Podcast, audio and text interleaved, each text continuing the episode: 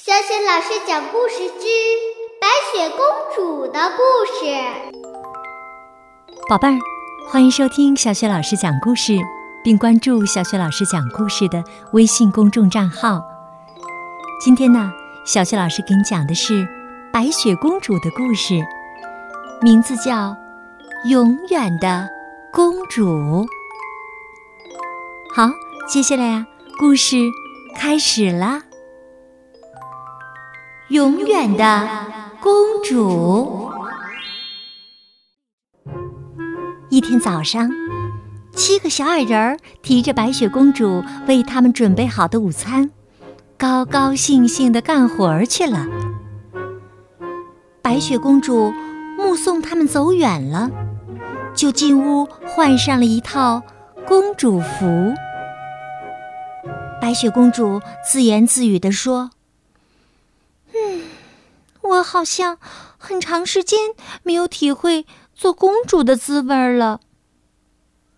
她披上披风，戴上公主王冠，在镜子前转过来转过去，欣赏着自己漂亮的公主装束。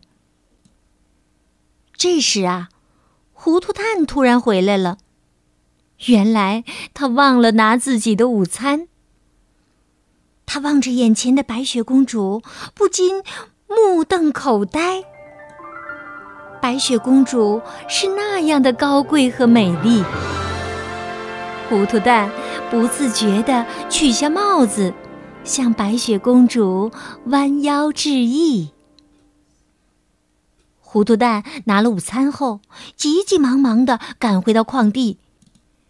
向伙伴们描述了他刚才看到的一切。其他小矮人们也想亲眼目睹白雪公主的风采，于是啊，都跑回家去了。小矮人们躲在窗外，偷偷的看着美丽的白雪公主。万事通轻声的对同伴们说：“唉。”可怜的白雪公主，她平时只顾忙着照顾咱们，都没时间打扮自己了。那天晚上，七个小矮人故意的在白雪公主面前大声的说话。爱生气，粗声大气的说：“糊涂蛋，要是你明天再忘了带午餐，我们就不让你回来拿了，你就等着挨饿吧。”第二天早上，白雪公主又像往常一样送七个小矮人儿出门干活。她没注意到小矮人们边走边悄悄地说着什么，而且脸上都带着顽皮而神秘的笑。白雪公主进屋后，发现糊涂蛋的午餐又忘在家里了。突然。他记起了昨晚小矮人们的对话，心想：“哎呀，他今天肯定得挨饿了，我把午餐给他送去吧。”白雪公主提着篮子出了门儿，她惊讶地发现，门外的小路上铺满了红色的玫瑰花瓣儿。白雪公主顺着玫瑰花瓣铺的路，一直的往前走。一路上，森林里的小鸟、小鹿、小松鼠们都出来了，它们围着白雪公主又唱又跳，热闹极了。白雪公主觉得今天真是个特别的日子。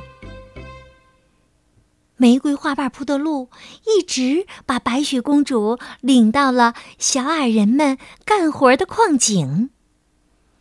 她看见小矮人们正在一块空旷的平地上休息呢。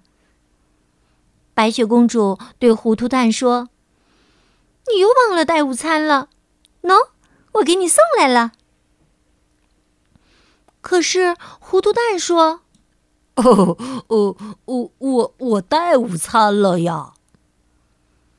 开心果笑着对白雪公主说：“说不定啊，安娜是你自己的呢。”